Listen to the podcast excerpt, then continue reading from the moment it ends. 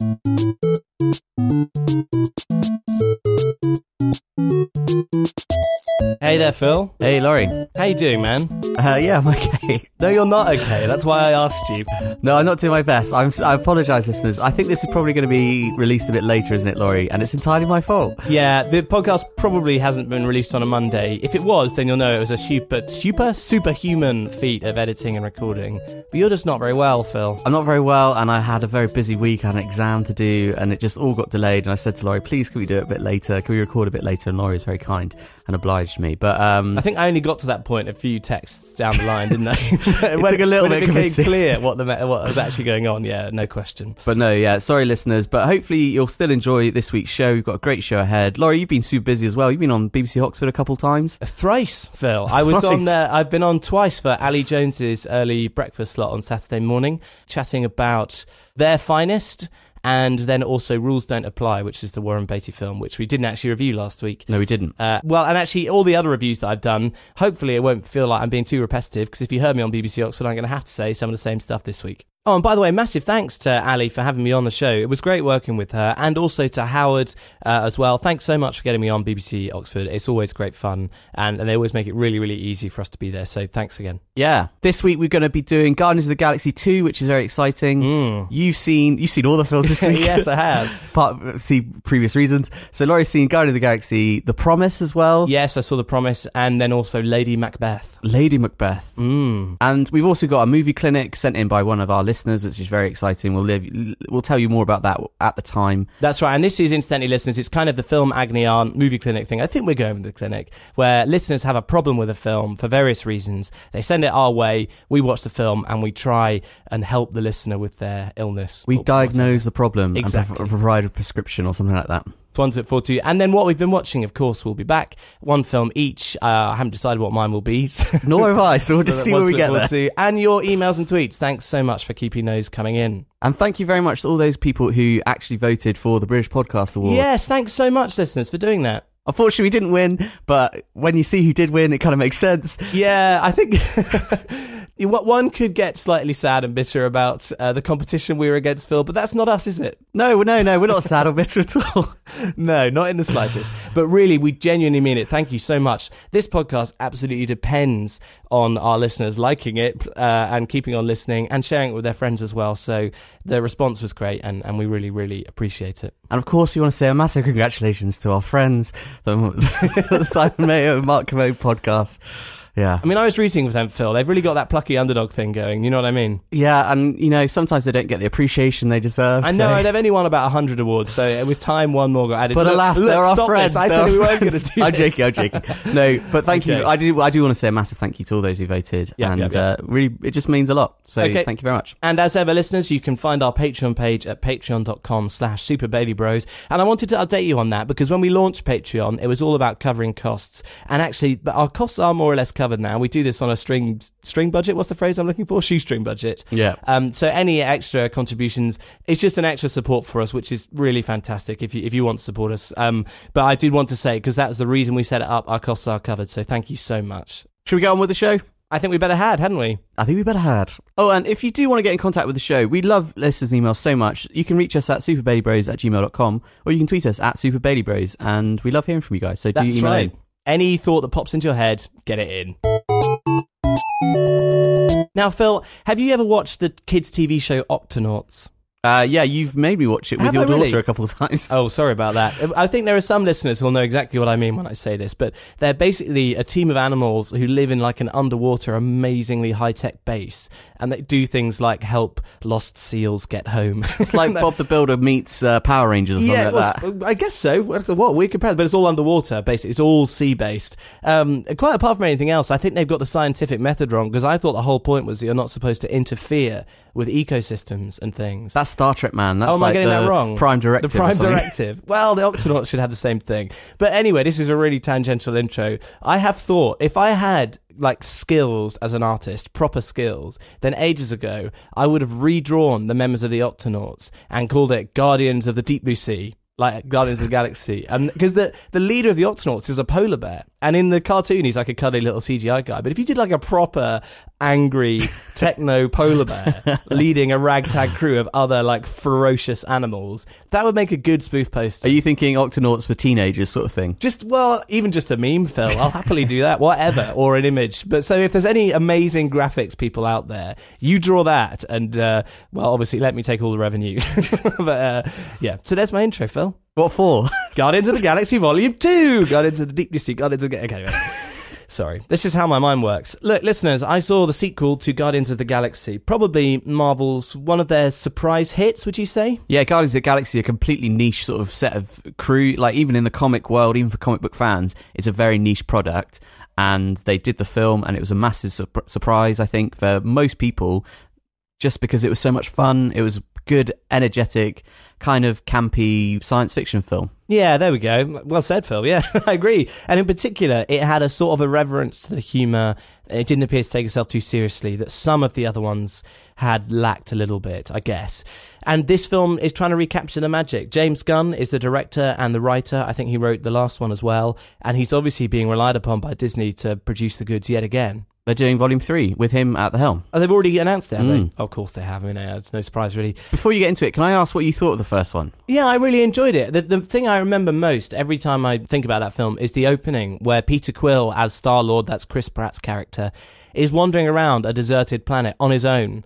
He lands there and then pops on his Walkman and listens to fun 80s music while walking across kind of like an apocalyptic wasteland. And he's doing the intergalactic Indiana Jones thing. He's trying to find a treasure, isn't he? Yeah, and he literally has that kind of moment where he takes off and then something happens. And I, I thought that was so brilliant because I, I didn't feel like I'd seen that before, and it was it just made it seem like there was a great sense of adventure and something that was really a lot of fun. And Chris Pratt seemed incredibly likable. So that was what that's what really characterized that film for me. And then everything else threaded nicely. It made sense that the events happened in the sequence they did. It made sense that he met all those characters, and just generally it worked really well. And I'm trying to be, you know, put all the positives out there, Phil, because I don't think this film, Volume Two, comes anywhere near that level of goodness. That's a shame. Now, can I ask you, and I know this is a very selfish request, I haven't seen this film. I'm really excited to see this Mm. film. I said, I promised somebody I wouldn't see it until they could see Oh, is that me. right? Really? And I'm just asking, can you can you try and reduce the spoilers to just the first third? I won't spoil anything. I will Fantastic. absolutely do my best. Okay, let's move on because we're, we're a long way in intro, as per usual. Yeah, so they're all back. The Guardians of the Galaxy are the Guardians of the Galaxy now. We saw the formation of their team last time, putting down that guy, I can't remember his name, who wanted to steal an orb of magical purple or power. blue or whatever? Yeah, that guy.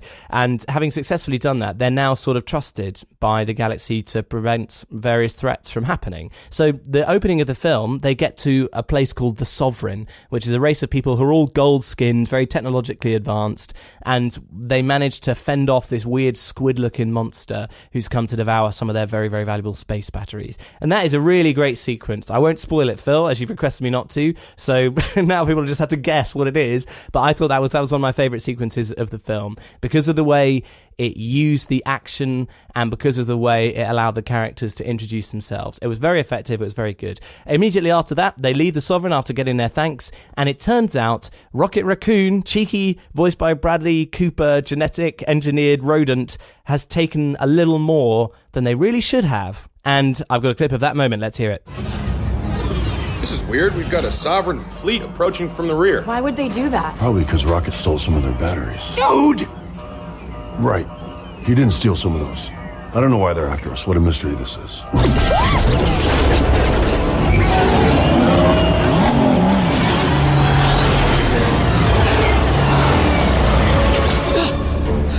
What were you thinking? Dude, they were really easy to steal. That's your defense? Come on, you saw how that high priestess talked down to us. Now I'm teaching her a lesson. I didn't realize your motivation was altruism. It's really a shame the sovereign have mistaken your intentions and are trying to kill us. Exactly. I was being sarcastic. Oh no, you're supposed to use a sarcastic voice. Now I look foolish. Can we put the bickering on hold until after we survive this massive space battle? More incoming! Good. I'm gonna kill some guys. Listeners, you can't see it, but that clip had a lot of special effects and lots of flying ships all over it. Mm, yeah, you're right. And you know, I saw this in 3D as well. The screening that I went to uh, provided 3D glasses, and all those effects are, I- well, I think improved by 3D. You've never really bought into that, have you, Phil? Um, I saw Ghost in the Shell in 3D, Did and you? I quite enjoyed that actually. That was really made for it, wasn't it? Yeah, but I generally speaking, it's not really my cup of tea. Now, the problem I have with this film, man, is that all the gags are still there, and the style of line writing that was there before with the one liners and the emotionless Drax, all that sort of stuff is still there, and you'll laugh a little bit and, and you'll enjoy it. But the story is is so subpar it almost irritates me because it's classic Disney sequel stuff. So once you've had the first installment, which actually has a purpose for existence, like let's introduce these characters, let's make them a team. Now you've got to do something else to justify them appearing again. And in this case, they clearly think the answer is a soul searching, you know, probing the depths and the history and the makeup of this team. That doesn't sound like the sort of film I was expecting at all. Why do you say that? Well, I mean, I thought I'm I'm kind of okay with them doing more of the same, but just in a kind of new adventure with new set pieces and new sort of reasons why these characters would be saying different things and interacting in certain ways. Why would you want to go inwards when you could go outwards? Sequels Well, are meant to be bigger, the better. aren't they? galaxy. Yeah, you were absolutely right, Phil. It's so weird. Like everything about this film is so to do with identity and self worth. It becomes kind of painful, in my in my opinion, anyway. The the major driving force behind the story is that Chris Pratt's apparent father turns up, who is played by Kurt Russell. I won't give you any more information than that. And Chris Pratt, we know, you know, has problems. He had to leave his mother behind on Earth. He had to watch her die, all that kind of stuff. And his father has always been a mystery for him. And there was even a little Easter egg pointing to his father being some kind of mysterious person at the end of the first film. So that's that's what they do. But not satisfied with that, every single other character has a moment where literally they slide to the floor, maybe put their head in their hands and kind of go, man, you know, life, my life has been really difficult. And it, I, I found it tedious and I found it fake. And Did it feel a bit like a group meeting? it, it literally felt like, and this is a line I've used about four times in the print review and in all my radio appearances, it feels like the most efficient and exciting group workshop in the galaxy. Yes, Phil. It feels like you're on a psychiatrist's couch and it's annoying. Is there anything that redeems it at all? Is there anything which you think, yes, that is fantastic, that's really good? Well, I guess some of the jokes are okay, but actually, it, the way that the jokes get used is quite revealing of the lack of drive behind the story because time and again they rely on Drax, the Dave Bautista, the wrestler's character, who try and describe his character for us, Phil. His character is very literal. He takes things very literally and he says things that are on his mind. There's no sort of filter at all and he doesn't seem to understand social conventions. Yeah, exactly. So almost everything that comes out of his mouth is pre-designed as a joke, right? And almost every scene, he's in almost all of them. They've arranged the story so that he can be where the action is almost all the time, and they rely on him to lift really dull scenes time and again. So after a while, you see what they're doing. And you think, well, come on, like I get it. Let's let's have something new. And Rocket Raccoon, Bradley Cooper's character, had a kind of ornery charm to him last time, rough edges, but he kind of won you over. And his relationship with Groot was really important. In this film, it, it's just not there. Actually, he and Groot are split up quite a lot. Oh, really? That And he- seems like a massive mistake. Yeah, and he's just annoying. He annoys everyone and is annoyed by everyone. He's obnoxious, isn't he? Yeah, and that gets really tiring. I think Zoe Saldana's Gamora, who is presented as this really like tough woman who's incredible and is the sort of balancing act to Star Lord's quirkiness, she's just boring in the film. They introduce Nebula again, her robot sister, and basically they form an entire side plot that, honestly, if you cut it out of the film, would have made no difference whatsoever except to bring one character from one place to another. And that annoyed me. It was such blatant side plot writing. Uh, and then it also, uh, Yon, what's he called? Yondu? Chris Pratt's uh, surrogate dad kind of guy. The kind of blue guy with a he has that whistling sort of magic stick thing. That's right, the whistling dart, which they use again in a irresponsible way. Uh, he has a much bigger role, and he also, it's all about his psyche and his past. And I hope I'm building a picture for you. They bring it all back. They use the same painting for it. The same coat of paint is on it. But they go the wrong direction. They go backwards rather than forwards. Well, or they just stay still because it, it's completely inconsequential, basically. And I think everyone's sights will be set on Guardians of the Galaxy Volume 3. No more obviously so. D- Disney and the director's sights are already set on Volume 3. There are four mid and post credit sequences. I heard it was film. five. Is it five? Well, I I, only saw four. Oh dear. Uh, too much. Yeah. So is this setting up loads and loads of things in the Marvel universe? It's obviously linked to the the Avengers and all that sort of stuff. Is there sort of uh, tendrils of linking up? Is it I, Disney? I didn't spot them trying to do any linking yet. I think what I spotted was them trying to do Volume Three, and like Sylvester Stallone is in this movie, and he plays what amounts to a cameo, and then by the end you realise they've got bigger plans, along with some other faces that I cannot. I just uh, what are they? What are they doing there? Sounds like you really didn't like this film. I didn't look. I I, I like the set dressing. I didn't like what was at the heart of it. Grade quickly before before it goes really dark. I apologise. Uh, for me, this one just gets a B minus. I think it's quite disappointingly average for the promise of the first film. It lacks ambition, and it, it's just doing the churn. It's doing the standard three film churn. So do you think this basically is just a rejig for Volume Three then? Yeah, it's getting everything ready for Volume Three, trying to build up, you flesh out the characters, build up the hype, whatever. And people will go and watch Volume Three, so it's not a problem. But Are this- you excited for Volume Three it- at all? It's definitely filler. I suppose so. If they can return to what made the first one good, then yes. If it's a good adventure with high stakes, I'm up for it. Any bonuses? I did really like some of the design of the Sovereign, and actually, that was one of the best things in the whole film in terms of the creative approach to it. Because they're these gold skinned race of people, they have loads and loads of ships, they're chasing the Guardians down in that clip. But the way that it works is because they're sort of so pristine and perfect, they don't actually go into the ships. They fly them all by remote control. And it was just a clever little extra step that they went in the production team to make it as if it's a video game as well for the gold people while they're flying the planes. So they have them all on like um, moving, you know, like when you go to the arcade and you ride on a motorbike. Yeah, yeah. They have that kind of thing, and they have video game sounds coming out of their uh, screens, and they have people going, "Oh, come on, yeah, go! Oh man, you suck at this." Like it was, it was just clever, and that was nice, and I, I wish there was more of that. Basically, yeah. More fun, basically. Ba- basically, yeah. I, I'm not that bothered about their psyche. You know, You want to have is. fun? It's Guardians of the Galaxy Volume Two. Yeah. One last thing, and this is the last thing. Soundtrack, any good? People love the first soundtrack. I'll tell you what I really thought about this is that uh, everyone their cards have been shown, right? Let's do goes back to the 80s. We can have fun, we can make it cheesy, we can make it nostalgic. And actually, guess what? There was some good music that came out 30 years ago. All I'm totally on board with that. this one it really reveals what they're doing a lot more because uh, in more cases than was really acceptable, the lyrics of the songs directly relate to what is going on in the uh, in the scene, and that just that's something I didn't really like. Yeah, guys. Have I- have I ruined it for you, Phil? no, you haven't ruined it for me I, at haven't- all. I don't think I've spoiled anything. no, you have I? haven't spoiled anything for me at all. I'm excited to see it still, but now I'm going in expecting something which isn't what I hoped it would be. Well, do you know what we've already got? And I'll I'll throw in one little tweet here, listeners, because we've already received uh, a tweet from someone who's seen it. Uh, Alistair got in touch and said, at Super Bailey Bro, saw the new Guardians earlier, and it's an insane, hilarious Technicolor space romp, easily in top five of all Marvel films. So clearly, my opinion is not the only one. Does that mean there. you get a minus one? Well, technically, it does, but he hasn't said minus one. so let's leave it at that. There you go. Would Douglas Rekovich please report to the reception?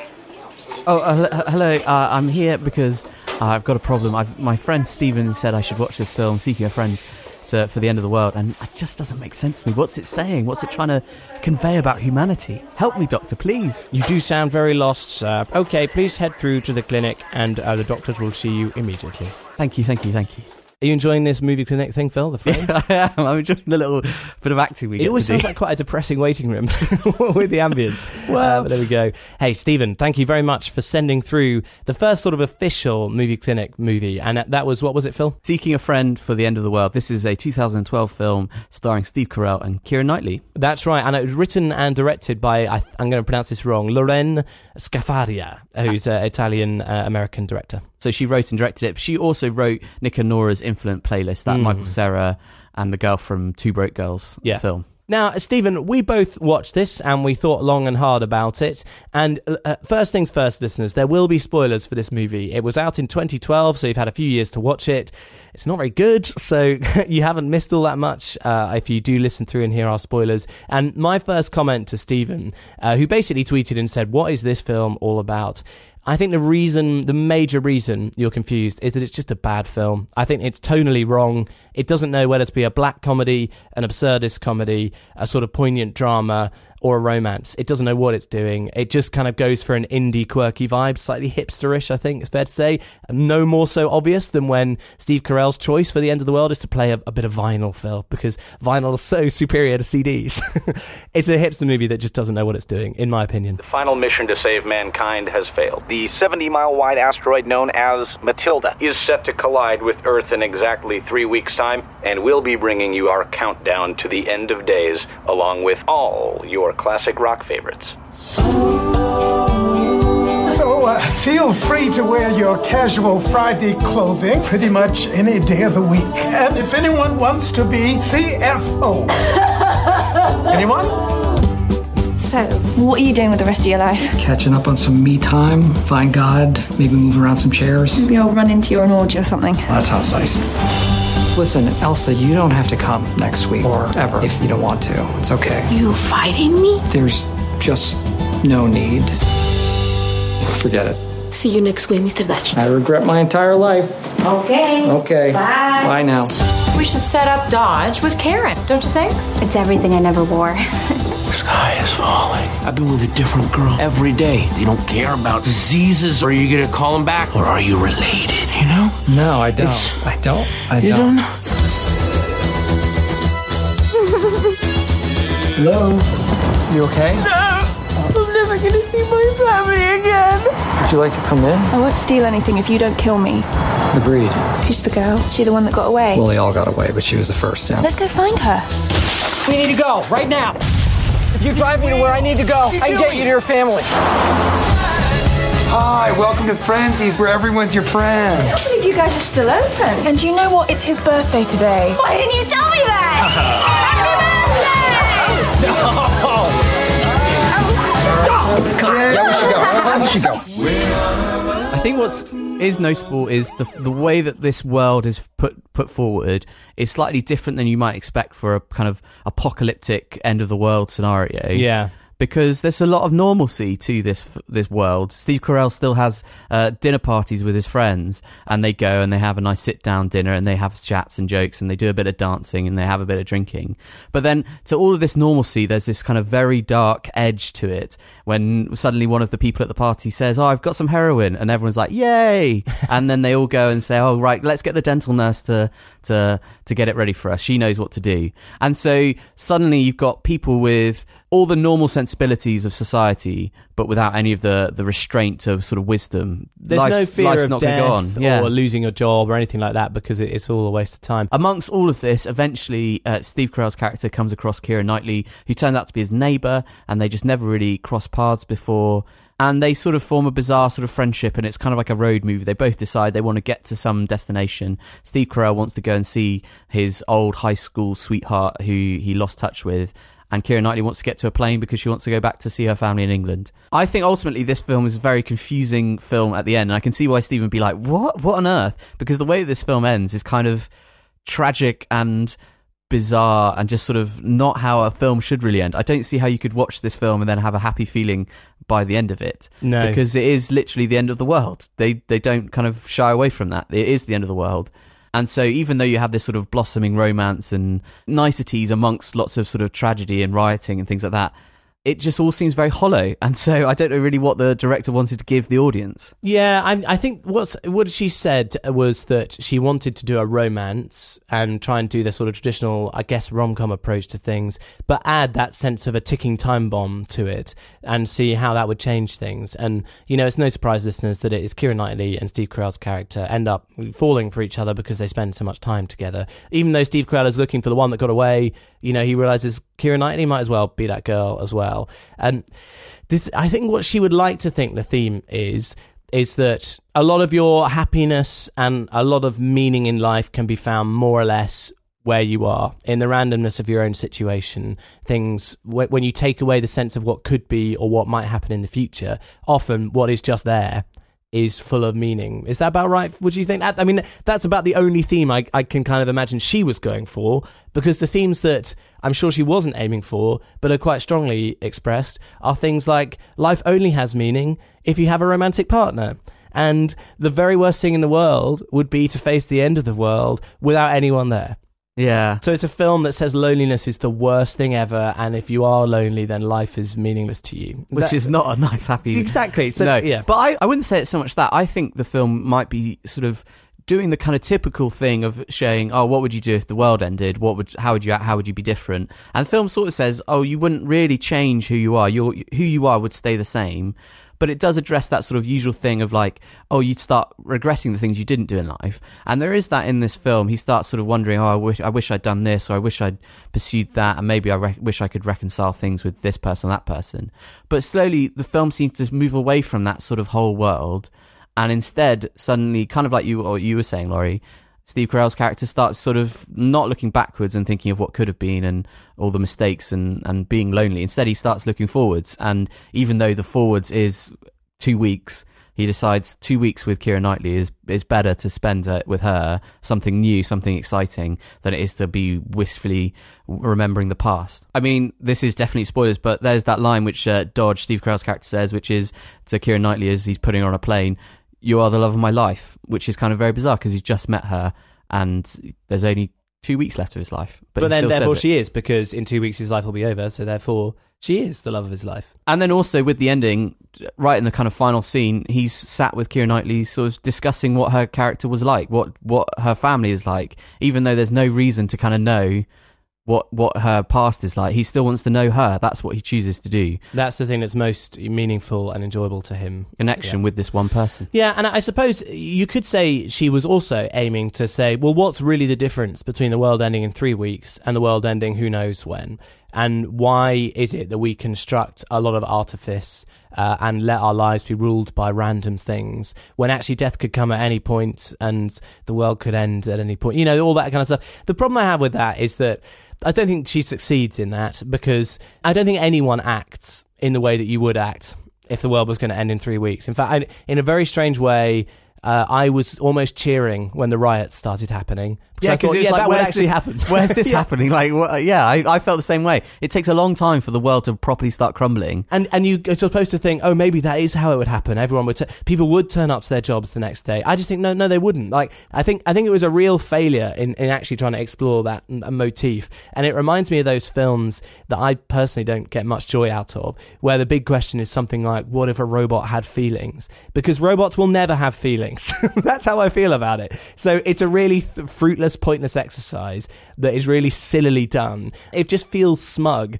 because there's nothing about it that is realistic or actually thoughtful. It's like, what if the world was ending and there were only shallow people? Oh yeah, and one other thing uh, that this film says, again, I don't think she meant to say this, but this is what it says, is that if you've got a cleaner, cleaners are so stupid that they won't even realize the world is ending and they'll make comments to you about coming back next week to uh, to clean your apartment again because their life is so simple and so uncluttered by things like actually thinking about stuff um, that they're, they're just happy to keep cleaning your house. That was a very bizarre joke that they kept on returning to, and it just seemed kind of slightly racist almost. Yeah, racist, just really dumb. So I think that that little scene is a pretty good litmus test for how deep the film actually is, and that's where I'll stop. That's suddenly explosion. Is that too much? it's suddenly like you realise what you want to say about this film. I, t- have to was, admit, it was bad. It was really bad. Stephen, I found it very confusing, and it was interesting trying to be being forced to think, what does this say? What does this mean? It's an odd film. We'd be interested to know what your thoughts were, Stephen, as well. So if kind of that's our diagnosis of what the film was saying and what it was about and what it's suggesting about humanity. If you agree, let us know. If you thought it was something completely different, we'd love to hear from you. So email in again. If anyone else has seen this film, Seeking a Friend to, to for the End of the World, I, I always forget the title. Yeah, bad title. Email in superbaileybros at gmail.com or tweet us at superbaileybros. Let us know what you thought, whether or not you agree with the doctors. Mm. Uh-huh. It, Uh, it does make me worry, Phil, because I, I I think this is just a bad film with not very much to say. And I hope what we haven't just done is ranted and rambled for the last 10 minutes or whatever it is. Uh, and hopefully we'll be able to give you a proper answer for another film. Yeah, so if you've got your own suggestions of uh, movie problems, you don't understand this film, you don't understand a particular scene in a film, or whatever it is, a character, just send it our way. We'll do our best. We'll have a little chat. We'll have a think. But yeah, I'd love to hear from you guys. That's yeah, the movie thanks. clinic. That's right. Call the doctors. Next. Now, Phil, I'm going to do two fairly quick movie reviews. Not because the films don't deserve good reviews; they're going to be great reviews. They're just going to be short, quick fire, uh, but just so we, the episode doesn't go on too long. And also, only I've seen them, and I think I'm getting sick of my voice. So I'm not sick. I could never get sick of your voice. Oh, Sorry. that, that can't be true. Uh, listeners, I've been I'm to immune see to it. Sorry. what? How very dare you interrupting my flow. I have been to see The Promise, which is Terry George's film uh, focusing on what uh, happened to the Armenian people towards the end of the Ottoman Empire. And then also Lady Macbeth, which is a directorial debut from William Oldroyd and an, a more or less acting debut from Florence Pugh, which is an adaptation of a Nikolai Leskov novel called Lady Macbeth of the Mtsensk district. So there you go. Both sound thrilling. They are thrilling. Which one should I do first? Let's do the promise first. You reckon? Yeah. The Promise, yeah, as I said, it's focusing on the Armenian people and what happened to them during the Ottoman Empire. This stars Oscar Isaac as an Armenian doctor, or at least an Armenian wannabe doctor, but he's quite poor. He decides to get engaged to someone so that he can collect a dowry, travel to Constantinople, and train as a doctor. And while he's there, he meets his wealthy uncle, who introduces him to Charlotte Le Bon, who is another Armenian woman, but she lived and trained in Paris as a dancer. She's around the house and he's kind of intrigued by her but she is currently sort of going out with an American journalist called Chris Myers, who is played by Christian Bale. And he is there researching the Armenian people and particularly looking into the way that the Ottoman Empire is behaving. Have you spotted the love triangle yet, Phil? Yes. Oscar Isaacs, Christian Bale, Charlotte Le Bon. Exactly right, Phil. That's right. And Terry George uh, and a co-writer Robin Swicord, who was involved in the Curious Case of Benjamin Button, have decided that this romantic love triangle is the way for us to experience what they want to be a sweeping historical epic, focusing on various different things that the Arne- Armenian people had to suffer. Um, and it is horrific. A lot of the stuff based in history is really terrible to watch, and it's really a good thing that this is being put on the screen. And I don't want to take away from that at all. It, it was fascinating to me, full stop, to have a film that was set in Turkey in that way. And I think, you know, a lot of the shots are really beautiful to look at. A lot of the countryside is incredible. Definitely a mix of CGI in there. But the problem is the romance. The romance is so subpar, it's really, really irritating. Oscar Isaac, for the caliber of actor that he is, does not get to shine at all. His character, Mikhail, is so boring it, it's actually irritating. And I understand why it had to be that way because he sort of needs to be characterless so that he can be thrust into any one of a number of terrible situations. You know, being in prison or mingling with high society uh, or being in a university lecture. He's got to be able to do all those things, but it means he's kind of dull. There's not really anything about him. There's no edge to him. Yeah, other than that he's an Armenian having to suffer terrible things. And then Chris Myers, uh, this character played by Christian Bale, is just he's it's just kind of annoyingly shallow. He's a journalist, and journalists will love it because they're portrayed as heroes trying to expose the truth. But it's but so ridiculous that in the context of everything he's doing, he would even remotely care about the love triangle thing that gets thrown in that his character becomes a bit of a joke. There are scenes where he would literally witness something awful and then escape just in time with his camera and his notebook and then come back and be like, what's he doing here? What have you guys been hanging out without me? Sort of thing. Like, hmm. what? come home and tell these two Armenian people what you're seeing instead. How about that? Maybe that's more important. I don't know. Like, and- and that kind of thing can work. You can make a romance work in that situation. Famously, Titanic did exactly this, right? So you saw all of the ship and all different kinds of social things going The on. relationship was an excuse to see the ship, wasn't it? Exactly. And, it, you know, a lot of people criticize that. I think it's okay. This film, they, they just don't have the writing chops to make it work. And instead, the romance part sticks out like a sore thumb, even potentially trivializes the actual historical content of what they're doing. Do we have a clip for this? We all? do, actually. Sorry, I've been on a roll because I'm trying to do it fast. Okay, here's a clip, and you can hear Chris Myers being that kind of irritating journalist saying, Oh, look, there's some dodgy stuff going on here to do with the Germans giving the uh, Ottoman Empire some warships. So here we go. Oh my god, what was that?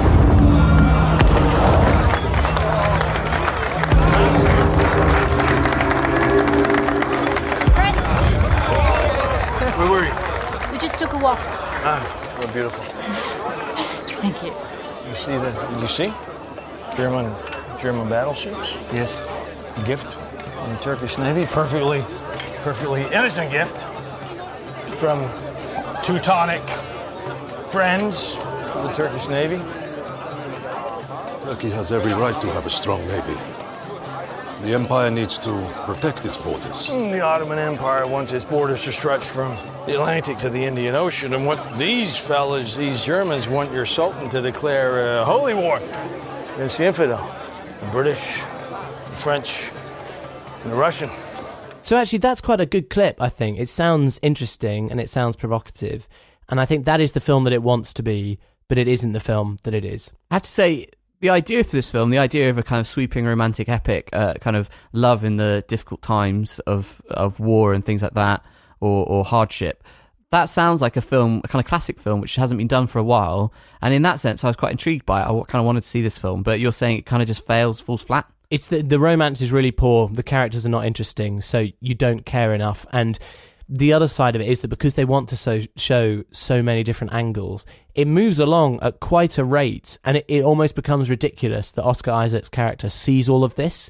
It's quite coincidental the way that he moves from situation to situation, so that it doesn't really work. You don't get carried along. You don't feel the sweep and the momentum of things because you only experience it through him, and he just rapidly experiences every kind of hardship. Does that make sense? Mm. So you don't feel the political movements. You don't feel the change. You don't tend to see a wide picture of what's happening in the country. You just see Oscar Isaac as he rapidly moves from scenario to Conveyor scenario. belt of like Yeah, I mean, there's a great example there with Tom Hollander, who was Corky in The Night Manager. He he's in here, and his scene is about three minutes long. He's barely there. It's a good example. That whole sequence, and that's in a prisoner of, of war camp, is so fast it almost becomes inconsequential, and you forget about it. Uh, so I, I think it was poorly done. I think it's actually badly directed and edited as well. Terry George did Hotel Rwanda and got a lot of plaudits for that. But the the key scene that showed me that the editor, and that's Rosenblum is the surname. I think he's involved in Braveheart, so he's not a s- small fry. They just weren't in sync. And the best way you can see this is when Chris Myers, Christian Bale's character, gets in a car to drive away from a horse that's chasing him. they they've obviously done three shots and they've cut them together in such a dull way that the horses are different distances away from the car as they cut between shots. Oh no! And he looks so bored in the car. There's absolutely no excitement. It doesn't feel like a chase. It still feels like the B-roll footage where they've, you know, there's a little watermark in the bottom right saying "put chase sequence here." Do you know what I mean? It, Yeah. it's really badly done. Is Um, Christian Bale any good? He's fine. I don't really know what he's doing in this film. I think he's the sort of actor who should be able to spot a fairly average script. And maybe the, there might be political reasons for this because famously, this is something that the Ottoman Empire has never admitted in the terms that the rest of the world portray it as. So it's entirely possible that actors want to do it because they want to be involved in shining a light on something that has been sort of hidden uh, in history so far. And that is a very good goal, isn't it? It just should have been a better film. What's the grade? C. Wow, quite low then, quite low. It's two and three quarter hours. No one's got that time. And any bonuses? Uh, no, no, no bonuses because we've got to move on. I wanted to get that one out of the way because that was more negative, so that I can talk about Lady Macbeth. Uh, and now this is great, listeners. So you can be relieved already. This is, uh, as I said, based on a book called Lady Macbeth of the Mtsensk District, uh, a Russian novel. Alice Birch has adapted it to be a film set in sort of late period Jane Austen-ness. I'm describing it like that so you get an instant picture. Late 1800s, mahogany rooms, country estate, quite quiet, quite rugged, farmland all around, and very sort of solid manners and proprietary things in place. Or propriety. What's the word phrase I'm looking for? I have no idea, man. I'm not normally one for phrases. Florence Pugh, an emerging talent, fantastic British emerging talent, plays Catherine, who's a young woman forced into a marriage with uh, this guy Alexander, who's the owner of the estate. They don't like each other. He doesn't appear to be interested in her romantically or, or even sexually. Um, she doesn't seem to be interested in him. The father-in-law is staying there, and he's very, very harsh. So her sort of general living situation, she feels almost like a prisoner and a servant. They keep making comments to her about how you should really stay indoors, Catherine, because that is what is fitting for a woman. You shouldn't be outside. And if I decide as the husband I'm going to go away for long trips, you still can't go outside. You still got to stay inside the house. So she is naturally hemmed in into this awful situation. So it's not really a surprise that Catherine is unhappy at this state of affairs. And it's not really that much of a surprise that she takes action about it. While her husband is away, she spots quite a handsome farmhand. Doesn't seem like a particularly nice guy. She encounters him being quite mean to Anna, the maid, but she's interested in him partly because he represents something dangerous and something wild and something energetic. And she's bored, shut up indoors. So they kind of start an affair. Something gets kindled while the uh, father in law is away and while the husband is away. But then when the father in law returns, you know, there's a question there. Can they keep it hidden? Is he going to find out? And if he does find out, what on earth are they going to do about this situation? Because it was a big, big deal for a lady to dishonor her husband in that way at the time. And the entire rest of the film is about the actions she takes to protect herself and this man, this farmhand that she feels she's falling in love with, uh, and how that escalates into something that no one was expecting as time goes on. You have a clip? We do have a clip. Thanks for reminding me, Phil. So in this clip, he have Florence talking to Sebastian, this handsome farmhand. He's played by Cosmo Jarvis, by the way. And you can tell there's a bit of an edge to this conversation, even though it appears to be fairly lovey-dovey. And it's set ag- amongst the beautiful sort of countryside of England by a stream. So here you go. Do you love me? Of course. Do you adore me? Of course. Could you do without me? Could you do without me? It's husbands and wives that kiss like that. Did your husband kiss you, Catherine? She won't speak. You know I shan't be parted from your life, Sebastian. Through hell and high water, I will follow you. To the cross, to the prison, to the grave, to the, sky. I'd rather stop you breathing than have you doubt how I feel. What sort of uh, genre is this film? I'm kind of getting confused. Is it uh, an erotic kind of thriller or drama, or is it more just a period piece? Uh, what's what sort of tone is it I'm, going gla- for? I'm glad you asked that because I think it's quite hard to pin down, actually, especially without spoiling anything. I'll tell you, it's not an erotic thriller. There are there are erotic scenes in it, but they're not anything like you described the Handmaidens erotic scenes, for example. Mm, okay. Uh, it's much more a character study of Florence Pugh's Catherine and what how she ends up behaving and what she ends up doing. And it's been described a lot by the cast and crew and by the PR team as you know an amazingly feminist story with this incredibly strong woman at the core. I, I didn't particularly think it was a feminist story. I thought it was a fascinating story about this woman, and I was fascinated by her, trying to figure out her motives and trying to figure out how I felt towards her because of what she ends up doing and who she ends up becoming. Uh, but I think labeling it in that way is a bit unhelpful because it's going to turn some people off, probably. Uh, and it also funnels all the interesting themes of the film down a very specific route, whereas I think it's much broader than that. So I think go being ready to be impressed by a really amazing female protagonist, but I wouldn't let your thoughts kind of get forced down a particular path, if that makes sense. One thing to really look out for is I was blown away by the direction of this movie. William Oldroyd is it's his first feature film, if you can believe that. He's done a lot more work on the stage, and it really shows from the way that he uses the camera. This is a guy who's really kept up with emerging sort of technology and trends, and so he seems to have been able to make the transition seamlessly. What I love was the static camera, and we talk about this a lot, but he sets up the camera completely still, uh, perfectly framed shots uh, of all the rooms in the house. And what's more, he returns to the exact same shot time and time again. There's also a, a sort of panning shot, a very slow panning shot of a forest and a carriage through the trees. And it's interesting, it reminded me of props uh, or sound effects on stage because you kind of think, well, why would you show a carriage coming to the house exactly the same way three or four times? And then actually you realize that there's a power in that, isn't there? Because if everything around that shot has changed and the context of the shot has changed, then presenting it the same way, it triggers things in your mind and your memory that then are affected by the emotions and the plot. Does that make sense? So you feel the kind of the repeated nature of something with new information. Exactly. I thought that was such a brilliant and such a clever thing to do, and I've heard him talking about it since. And they make a comment that when they when they have the male characters around, they wanted to emphasize their sort of natural dominance in that time. Uh, it was a very almost patriarchal society, and so they wanted to have an ordered camera, everything sort of precise and. Uh, and then when Catherine is sort of let loose a little bit, it's much freer and there's more use of handheld camera. And I think that's all true. I just think there's there's even more power to it than emphasizing the male dominance aspect of things. So I, I thought it was really fantastic and I was very, very impressed by it. and it made the ruggedness of the English countryside really stand out without the need for any sort of over the top effects. You know, you heard in that clip there's all that natural wind being thrown in uh, on the foley and stuff, and the way that it was recorded. So it's amazing, like the subtlety and the restrained use of the camera. I thought was an exceptionally good tool for promoting the power of the of the landscape and the characters themselves. So that was great. And then Florence Pugh is just amazing, man. And she that Geordie accent she has there is not her natural accent uh, at all. Oh, right, No, no, she's got a very standard sort of Queen's English voice. And I've very rarely seen such an intense and intriguing performance from someone so young. I th- she's 21 now, I believe, and may have been even younger when she was filming this. And Oh, you just she was younger, yeah. yeah, thanks, yeah.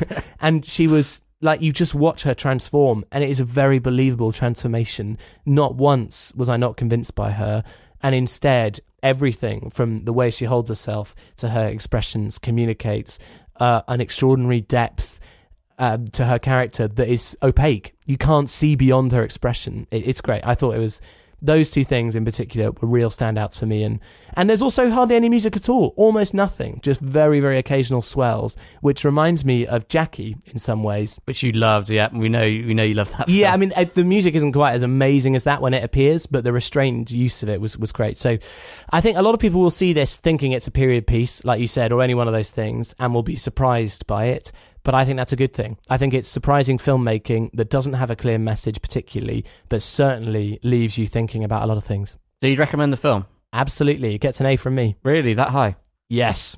Any bonuses? I, t- I tell you what I did think was that there are some filmmakers uh, who just know how to use detail really well. And again, maybe this is a stage thing, but you know, Peter Jackson, one of the scenes that people often think about in the Lord of the Rings trilogy as being powerful and uncomfortable is that eating scene. Denethor with Exactly. uh, what's his face singing. And particularly, it's the tomatoes, right? When he bites Mm. into the tomatoes and the seeds spray everywhere. I think I admire um, filmmakers who can use eating well. There's a, there's a couple of good sequences surrounding people eating meals, and in particular, it's the clanking of the steel cutlery on the bone china plates that makes everything feel so empty and so cold. It was just very, very clever. And you know, the hard wood of the floors, hearing people's like heavy boots clomp across it. It was just great uh, attention to sound design and realistic environments that really make you feel claustrophobic and everything else. So is that a bonus or is that just another thing? No, that's just a whole other point, but that's fine. There you go. Oh, right, there we go. That's me done. There we go. Thank you very much for staying with us, listeners. Uh, promise is one to avoid. Lady Macbeth, definitely one to see. Yeah, that jingle means it's time for what we've been watching this week. Phil, what have you seen this week? This week I've seen The Amazing Spider-Man number two. Mm, and I have watched Birdman, the Oscar winning Best Picture. Yeah, with Michael Keaton, right? That's correct, yeah. Okay, do you want to do Spider Man first? Yes, Amazing Spider-Man two. Every day, I wake up knowing that the more people I try to save, the more enemies I will make. And it's just a matter of time before I face those with more power than I can overcome. I'm so sorry, I'm late. I had a traffic thing. Did your traffic jam have anything to do with being, I don't know, shot at by machine guns? Yeah, yeah. Oh, that was implying. I was implying that. Peter Parker, Harry Osborn. You're gonna want to see this. Oscorp. Get you under surveillance. Why? Isn't that the question of the day? There's something you're not telling me, Aunt May. I once told you that secrets have a cost. The truth does too. My name is Richard Parker.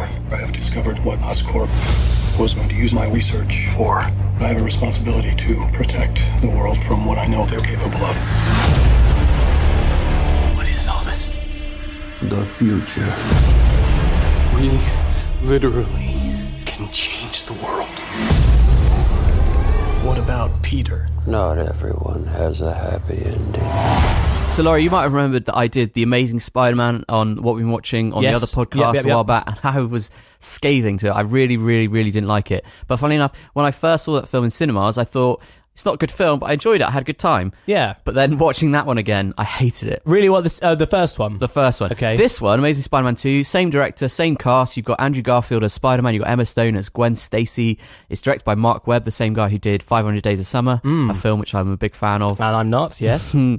And this film also stars Jamie Foxx as Electro. He's the villain of the piece. And then Da- Dan DeHaan or something? Dane Or- DeHaan, yeah, Dane he's DeHaan. great. He was in A Cure for Wellness, and he's going to be in Valerian. And he was also in Chronicle. Yes, that's right. He plays Harry Osborn in this film. He's like a sickly Leonardo DiCaprio. Yeah. Watching this film for the first time, I really didn't like it. I did not like it. I thought it was a really messy, clunky film. And watch it again, I think it's a really messy, clunky film. Oh, really? But what's Worse funny or the same? What's funny is the fact that the things which were good in the first film, they're still there and they're still strong and there's still things to like in this film. But all the things, all the problems of the first film proliferate. They become worse. Okay. In this film, you have a bigger budget, more, more, more, and more of the bad stuff, which makes the film ultimately worse. I don't think the, the production or the direction or anything like that is bad, but the, the writing, the, the whole concept of the film is more of the bad parts. It's funny because we were just talking, and I, I, I think it's quite hard to mess up Spider Man. He's one of the most popular characters for a reason. And then when you've got Andrew Garfield playing him, he's a good he's a good guy for that role. And He's really think- good as Peter Parker. I and think. in the first one, he was he was good, wasn't he? And then Emma Stone as Gwen Stacy. I mean, that's that's a, a real coup now that we know she's Oscar winning. So how how did they get it wrong? Well, funny enough, tho- those bits they can't get wrong, and they don't get it wrong. Andrew Garfield is great as Peter Parker, and he's really good as Spider Man. You believe him as kind of this uh, young guy making quips and sort of wanting to be heroic, but also kind of getting weighed down by the consequences. I think Andrew Garfield can do the kind of light and dramatic really easily and well, and then also. Emma Stone as Gwen Stacy is very lively and energetic and beautiful and charming, and they have a really good chemistry. I mean, they dated in real life. Did they? Yeah, for quite quite a few years. Nice around OK magazine uh, extra info there. Yeah, yeah. but I think you can just tell that they have a real natural chemistry with each other that is on screen and you get to enjoy it. Yeah. And the scenes with uh, Peter and Gwen are the best bits of the film right the way through. The film gets ultimately bogged down in, surprisingly enough, movie building, movie universe building. Really? Now that's something I don't remember, but tell me more, Phil. You know I like to beat that drum. Well, they were already discussing how they were going to do a Sinister Six, which is kind of like the villain team of Spider Man's world. And there was a shot of all these different uh, robotic parts that kind of allude to different Spider Man villains in the film. There was a mysterious figure who sort of said, Oh, we need to get them together, and oh, this is the first step, or something like that. Also, you've got the, all this weird sort of background story with Peter Parker's father, and apparently he was some sort of super scientist who was trying to protect the world from what they could do. and Peter's discovering what he discovers a secret bunker in like a train or something like that. It's very confused, and it completely misses the point of what Spider-Man is, which is essentially he's a simple average guy. He's a friendly neighborhood Spider-Man. He's the guy down the road who's trying to do good, and it costs him. That's the whole point of this character. That's all you need to do. And like you said, I think this kind of if you stick to that formula, you can't really go wrong. But they decide, no, we need to make this massive franchise out of this. We need to make sure this one's bigger and more people want to see this Amazing Spider-Man 3. And so they add in all this stuff and it just gets bogged down and they miss the kind of core parts, which is film is about story and it's about characters that you care about. Yeah. And you don't care about Jamie Foxx and you don't care about Dan- Dane DeHaan. Well, I mean, fortunately, Phil, I'm actually taking something positive away from this, which is that with all that cinematic universe building and all this sort of, oh, maybe we'll do this, maybe we'll do this, it can be stopped because it flopped and failed and they're reigniting Spider-Man for the third time. But it's interesting, isn't it? It, can, it li- literally stopped this franchise dead in its tracks. So much so that Sony were like, yeah, we don't know how to deal with this character. Here you go, Marvel. You can have him back and just give us the money. We just want the money, but you could do what you want with him. One of the most ridiculous parts of the film is Electro, Jamie Foxx's character, who is this sniveling, bumbling idiot who then gets electrocuted with eels and gets this electric power. and the most ridiculous thing is his transformation. He becomes sort of this blue skinned uh, guy. I Which thought the effect was all right. looks quite good. But in the process, the gap in his teeth gets melded together by Oh. electricity. it's the most ridiculous thing. Like That's not something I remember. It's ridiculous. It's ridiculous. They even have a shot where it's like the teeth come together, and it's like, why? Why would that be? Why would that? I mean, I could get on board That's with the electric funny. powers, but why would it change his teeth? Is it supposed to be a metaphor for his character? Because it, from what I remember, he was very down on his luck and ignored and looked down on by everybody. And then maybe like the teeth coming together is symbolic of that. Now people are going to pay attention to me. Or well, as a gentleman with a small gap between his two front teeth, I'm offended, sir. well, I'm so you offended. should be. So you should be. look, it's not it's not a great film. It's not it's just an irritating film because I love Spider Man. I'm a big fan of Spider Man as a character. There are some good bits in it, particularly Gwen Stacy, uh, where her character ends up. There's a very nice, poignant scene right right towards the end. Are you are we thinking of the same scene here? Because there's one I describe as quite a shocker, and I was impressed by it in in its shockingness, but I wouldn't describe it as nice and poignant. Well, uh, yeah, I was trying to sort of allude to it without giving it Okay, away. man. nice, nice, But anyway, alright. I think that scene, that kind of climactic scene between the two, is really hits home in a big way. Okay. But ultimately, it's a failure, and I think it's maybe you're right. It is reassuring the fact that this film bombed, and therefore they ditched the whole idea. and Yeah, said, no matter- Actually, we've done this yeah. wrong. It's, it isn't going to work. Avengers can die, you know, Suicide Squad and co. They can all go away, and I'm happy about that. I think is that is that lame to say? I think that is a bit lame. I don't think you want I think them the to die. is, if you they're want bad, them to be done well. if they're bad, then they can be stopped. You don't have. We don't all have to continually suffer worsening franchises. That is a good thing in my. we book. can expect more people. Anyway, the What's the film for me, I'd give it a C minus. I think it's a really, really bad film uh, that gets bogged down in its ambition and loses the main focus, which is just a good story. Tell Yeah. the story well. Tell the characters all there. That's why they keep on making Spider-Man films. We got it, man. Well, I guess there might be some hope for Tom Holland's uh, Spider-Man. I'm thinking not. There we go. Optimism. Right. I'm going to move on with Birdman. How did we end up here? This place is horrible. We had it all. You were a movie star, remember? Who is this guy? He used to be Birdman. I like that poster.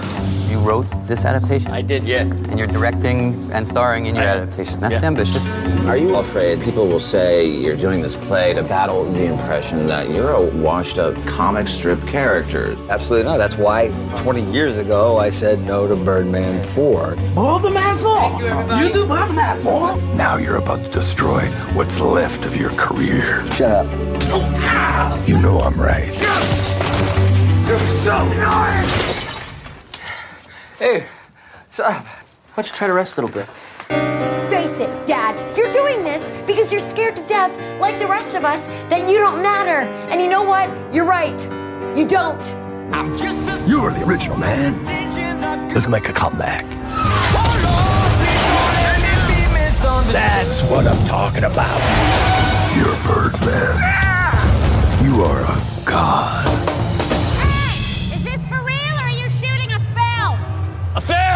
Music. He's a Hollywood clown in a lycra bird suit.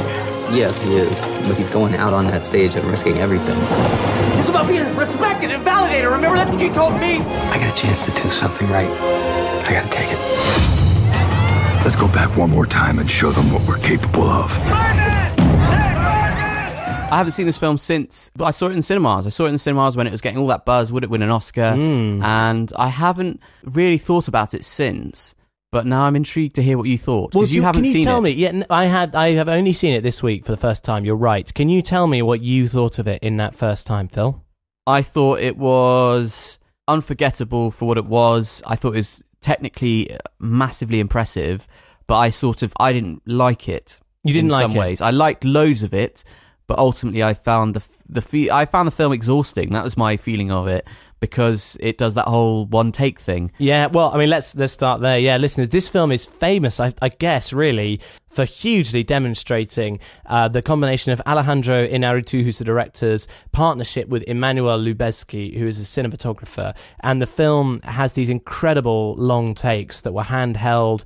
Uh, in a real theater where the camera just it literally follows people through corridors around corridors it swirls around them in rooms it, it there are really really really long takes I think it is made to look like all, pretty much the whole film is one take. it is almost like that as well. I think you can spot disguised cuts in various places. But they, they certainly they don't want you to notice it. The, the impression that the, the director wants to give you is it's all one take. That's right. Yeah, yeah. Even though it goes over three days or something like that. Yeah, you're right. And it is really impressive if you stop and think about it. And it definitely contributes to the atmosphere of the film. And I think that's why you're saying it was too much. I think some people would feel seasick because there's the handheld thing. The camera is constantly in motion because you can get really literally close to the actors when you're holding it. There's almost a fisheye effect in some places where their faces leer right out at you and you can have some tough angles. And there's that sort of perpetual motion feeling. It's, it's weird. You don't notice it, but actually when you have cuts, even from A shot to B shot in a conversation, it feels like breathing space and it feels like you're able to focus a lot better.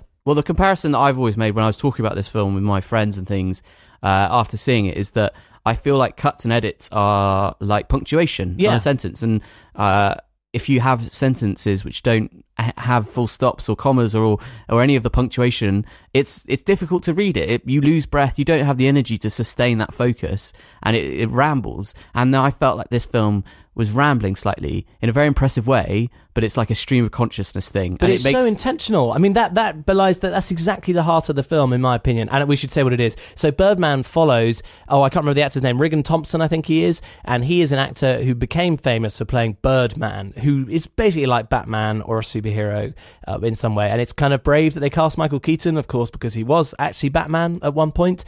And now that that part of his career is over, he said no to another Birdman. I think he did three, and he said no to Birdman four. He's directing an adaptation of a novel on the stage, and he wrote the adaptation himself. He's directing it himself, and he's starring in it himself. And it's a Raymond Carver short story. What we talk about when we talk about love, I think, is what it is. His daughter is there, Emma Stone, and she's kind of his assistant, but she doesn't get on very well with him. Uh, he has to bring in Ed Norton, who plays Mike Shiner, a, a very well respected Broadway star, to come in at the last minute and replace the guy who gets knocked out from a stage light. He's got Andrea Riseborough or Riseborough, who he has some kind of relationship with, who's playing one of the women in the play. And then Naomi Watts is playing a first time Broadway actor who's also part of the play. And the whole thing is around can he get it together? Can he make it work? Can he impress the critics? Can he get the audience in? Is he washed up or does he actually have something to say? It's a sort of mega midlife crisis moment uh, for an actor who's past his prime and trying to branch out and prove to himself he's not just a celebrity who wears a bird costume. And therefore, it makes a lot of sense that it's all one take because you spend the entire film with him and you're supposed to experience it like him, this kind of horrible mess that he's got himself into. And you get the sense that he feels lost and he feels kind of motion sick with the speed of it all. And, and that when people talk to him, it does feel like they're leering right into his face and he can't sort of cope uh, with the chaos of everything and, and all that's riding on it as well. So I'd, I'd argue that it, really contributes a lot to the premise of the film. I think Alejandro Inarritu and some of the behind the scenes stuff has said he wanted to really dig into the ego of the creative process. Like people have these ideas about how to make something and, and what it will mean to other people, but it, it's based on such fragile things. It's based on your emotions and your own uh, impression of yourself and, and your own self worth and exploring it this way, making it feel super unhinged and making you feel every uh, crisis uh, the way that Michael Keaton does. It's kind of an admirable attempt to put you into the shoes of someone doing something creative. I do see that, and I do see what you're saying about how it's contributing to the themes and ideas of the film. I just think it actually ultimately distracts you from the film because you spend so much time sort of um, impressed by the technicality of what they're doing with the camera and how they're achieving it, and sort of it, it means that you don't have any focus. Like cuts and edits put focus on on things and and what things you should pay attention to, and this is just like a wash. It it means that while it might be very good what you're getting, there's no focus, and so you don't feel well, like the director's telling you I as much. disagree with you because it all depends what the film is about, doesn't it? Is the film trying to tell the story of this, you know, uh, play within a film? Is it trying to tell the story of this film getting out into production and getting in front of critics? Is that what it's about, or is it about him? Is it about him trying to figure out who he is and what he's doing and what his life looks like? Either way, you can still have edits in it. of course you can, but I, I think I thought it was a masterpiece, listeners. I think it thoroughly deserved its best picture uh, Oscar, along with best director, everything else. I, I really think it's brilliant, and in particular, I really love the realization of the Birdman character when he turns up. I think that is perfectly done. There are so many ways it could have been cheesy or tacky or too referential, but it felt properly present and intimidating.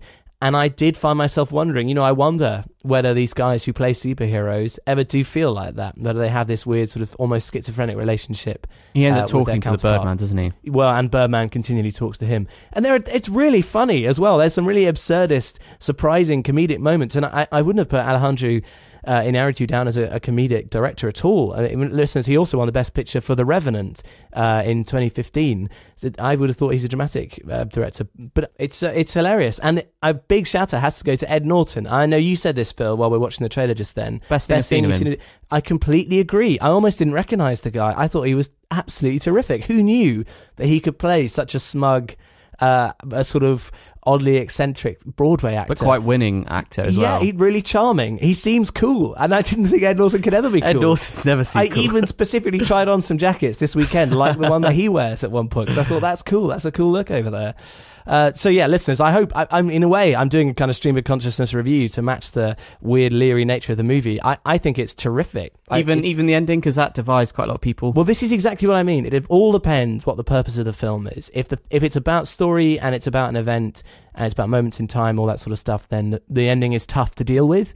If it's not really about that and it's about an exploration of a creative mindset when it's under pressure, I think I think it's fine. Yeah. I feel like this would be a good film to do on the, the, the movie clinic, but we need somebody to suggest it. So if anyone wants to hear us talk about Birdman in depth and what it's saying and meaning, then do suggest it, please. Yeah, That'd be fun. And I think listeners, I'll give it an A. I wouldn't give it an A plus because I think the subject matter, as fascinatingly put together as it is, I don't find actors obsessing over acting that interesting. Do you And not? Not really. And I think it's it really shows the truth of what people say, which is that Hollywood loves a movie about Hollywood, doesn't it? It does. It really does. It really, really, really does. But it is still brilliant and breathtaking, uh, technically. Michael Keaton is fantastic as well. He really is. And funnily enough, having done this film about Birdman, he's going to play a Birdman in the new Spider-Man film. How strange! He's He's going to be the vulture. he? yeah. and also, Emma Stone is in this film and was in The Amazing Spider-Man 2. Well, that- look, these little links. Links everywhere. There we go. Who knew? Uh, listeners, let us know your thoughts on both those. SuperBaileyBros at gmail.com, at SuperBaileyBros on Twitter. Uh, that's it. That's it. Well, that's what we've been watching. Okay, emails and tweets time. A few to get through. Thanks so much, everyone, for getting in touch. Uh, first up, at Super Bailey Bros from Nicholas. Fully agree with Benedict Seal on Split. Plus one to you, Benedict. Uh, and I think Benedict already knows that because uh, this is all happening on Twitter. Well done, Benedict. And he uh, tweeted a, few other things as well. He gave you a plus one, Phil, for Two Towers, saying that was the best in the Lord of the Rings chil- trilogy. Trilogy? Yes, A trilogy. yes. I'd like to Thank see you very much. Yes, please. Yep, I'll take that any day. And Benedict also picked up another plus one from Nicholas for Get Out. It, uh, in fact, Nicholas said it was the best movie of the year so far.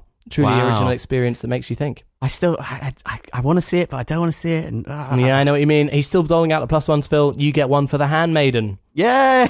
And he he describes uh, Park uh, Chan Wook as the twisty Korean David Fincher.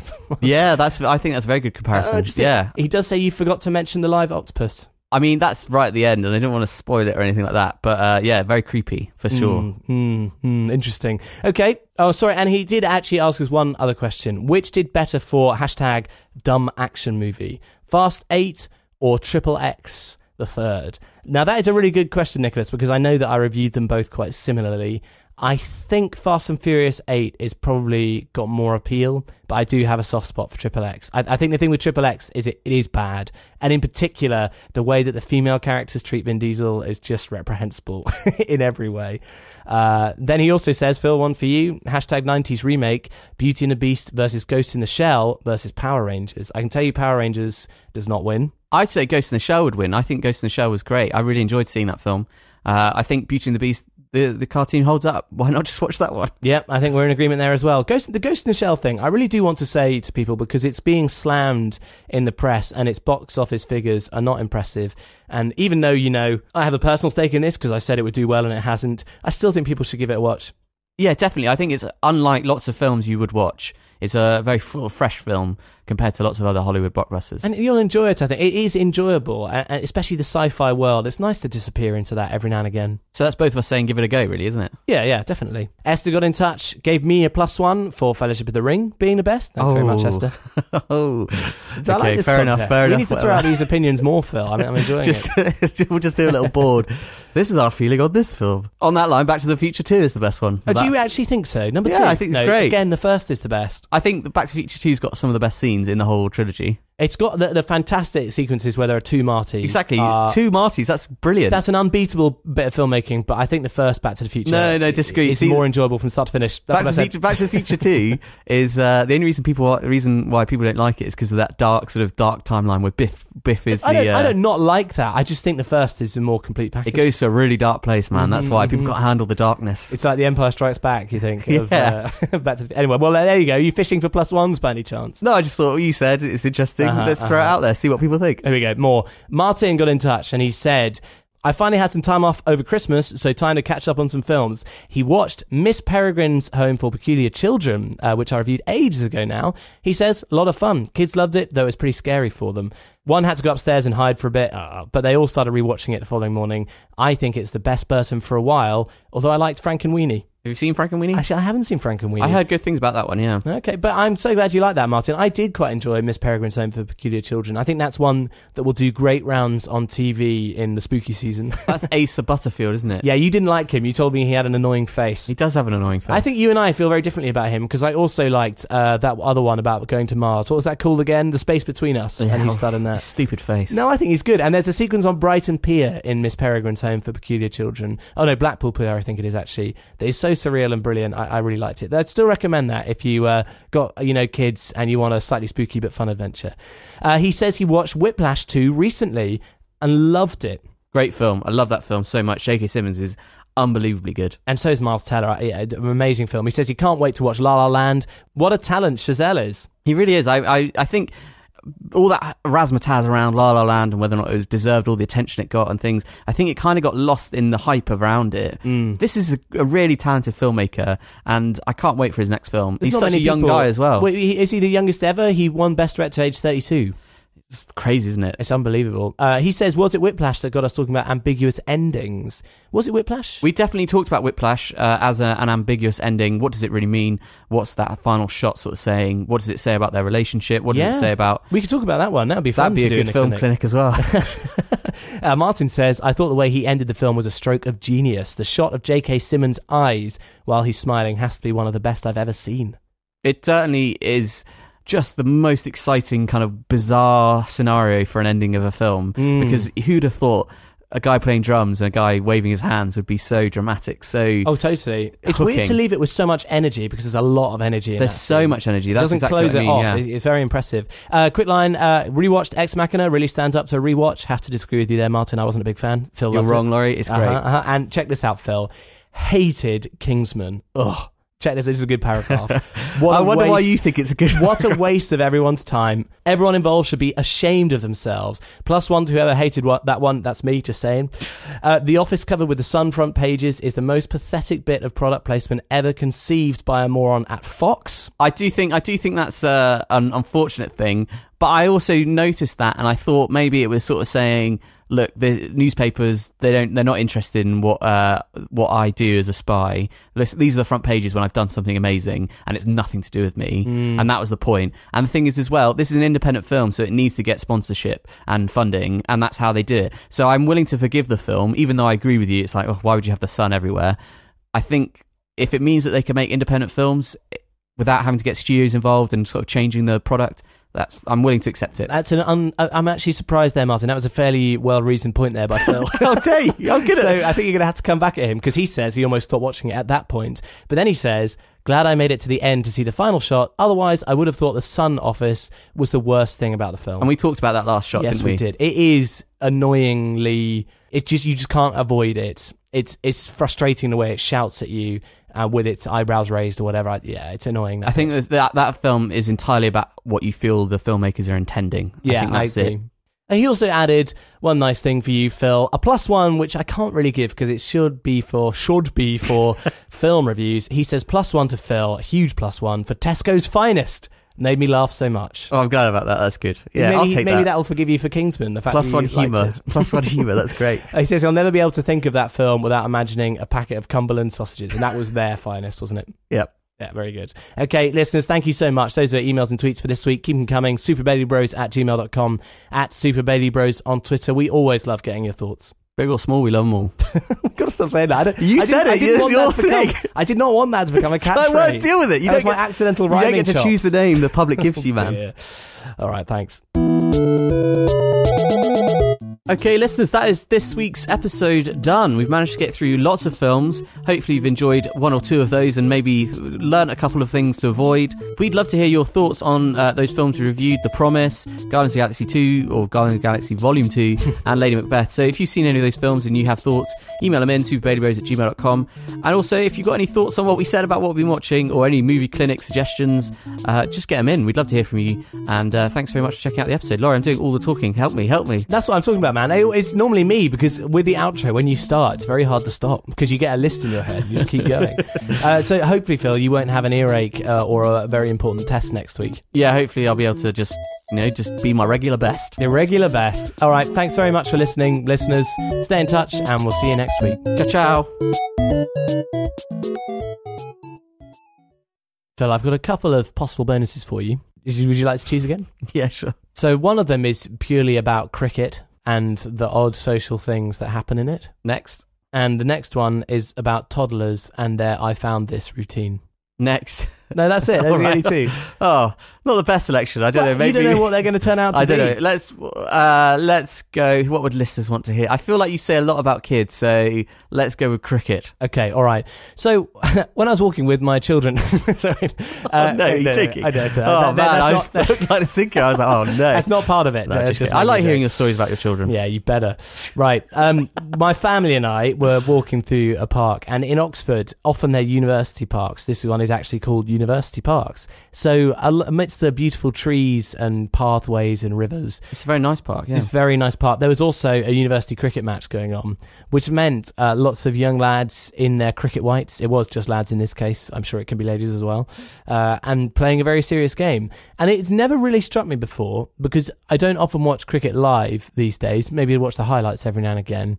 That there's a lot of standing around in cricket, isn't there? Oh yeah, it's like famous for it, man. but not just standing around. I just I stood there and watched a while, and I, I just became entranced by the way people like the non-batting batsmen behave when cricket's going on. Because uh, listeners, if you don't know, I'm sure most of you do, then you have two batsmen. You have one at one wicket and one at the other, but the bowler only bowls at one at a time. So one batsman is in action until they start running. And then maybe it'll switch over. That's how it works. Mhm. So the batsman who's not receiving the ball, like it's just amazing to watch what they do because clearly these young guys who are very athletic guys, they're like practically jocks, right? And jocks are kind of like, yeah, yeah, let's do this. And they, and they had phrases like, come on, X Man, all that sort of stuff. They had nicknames for each other. They were shouting it all the time.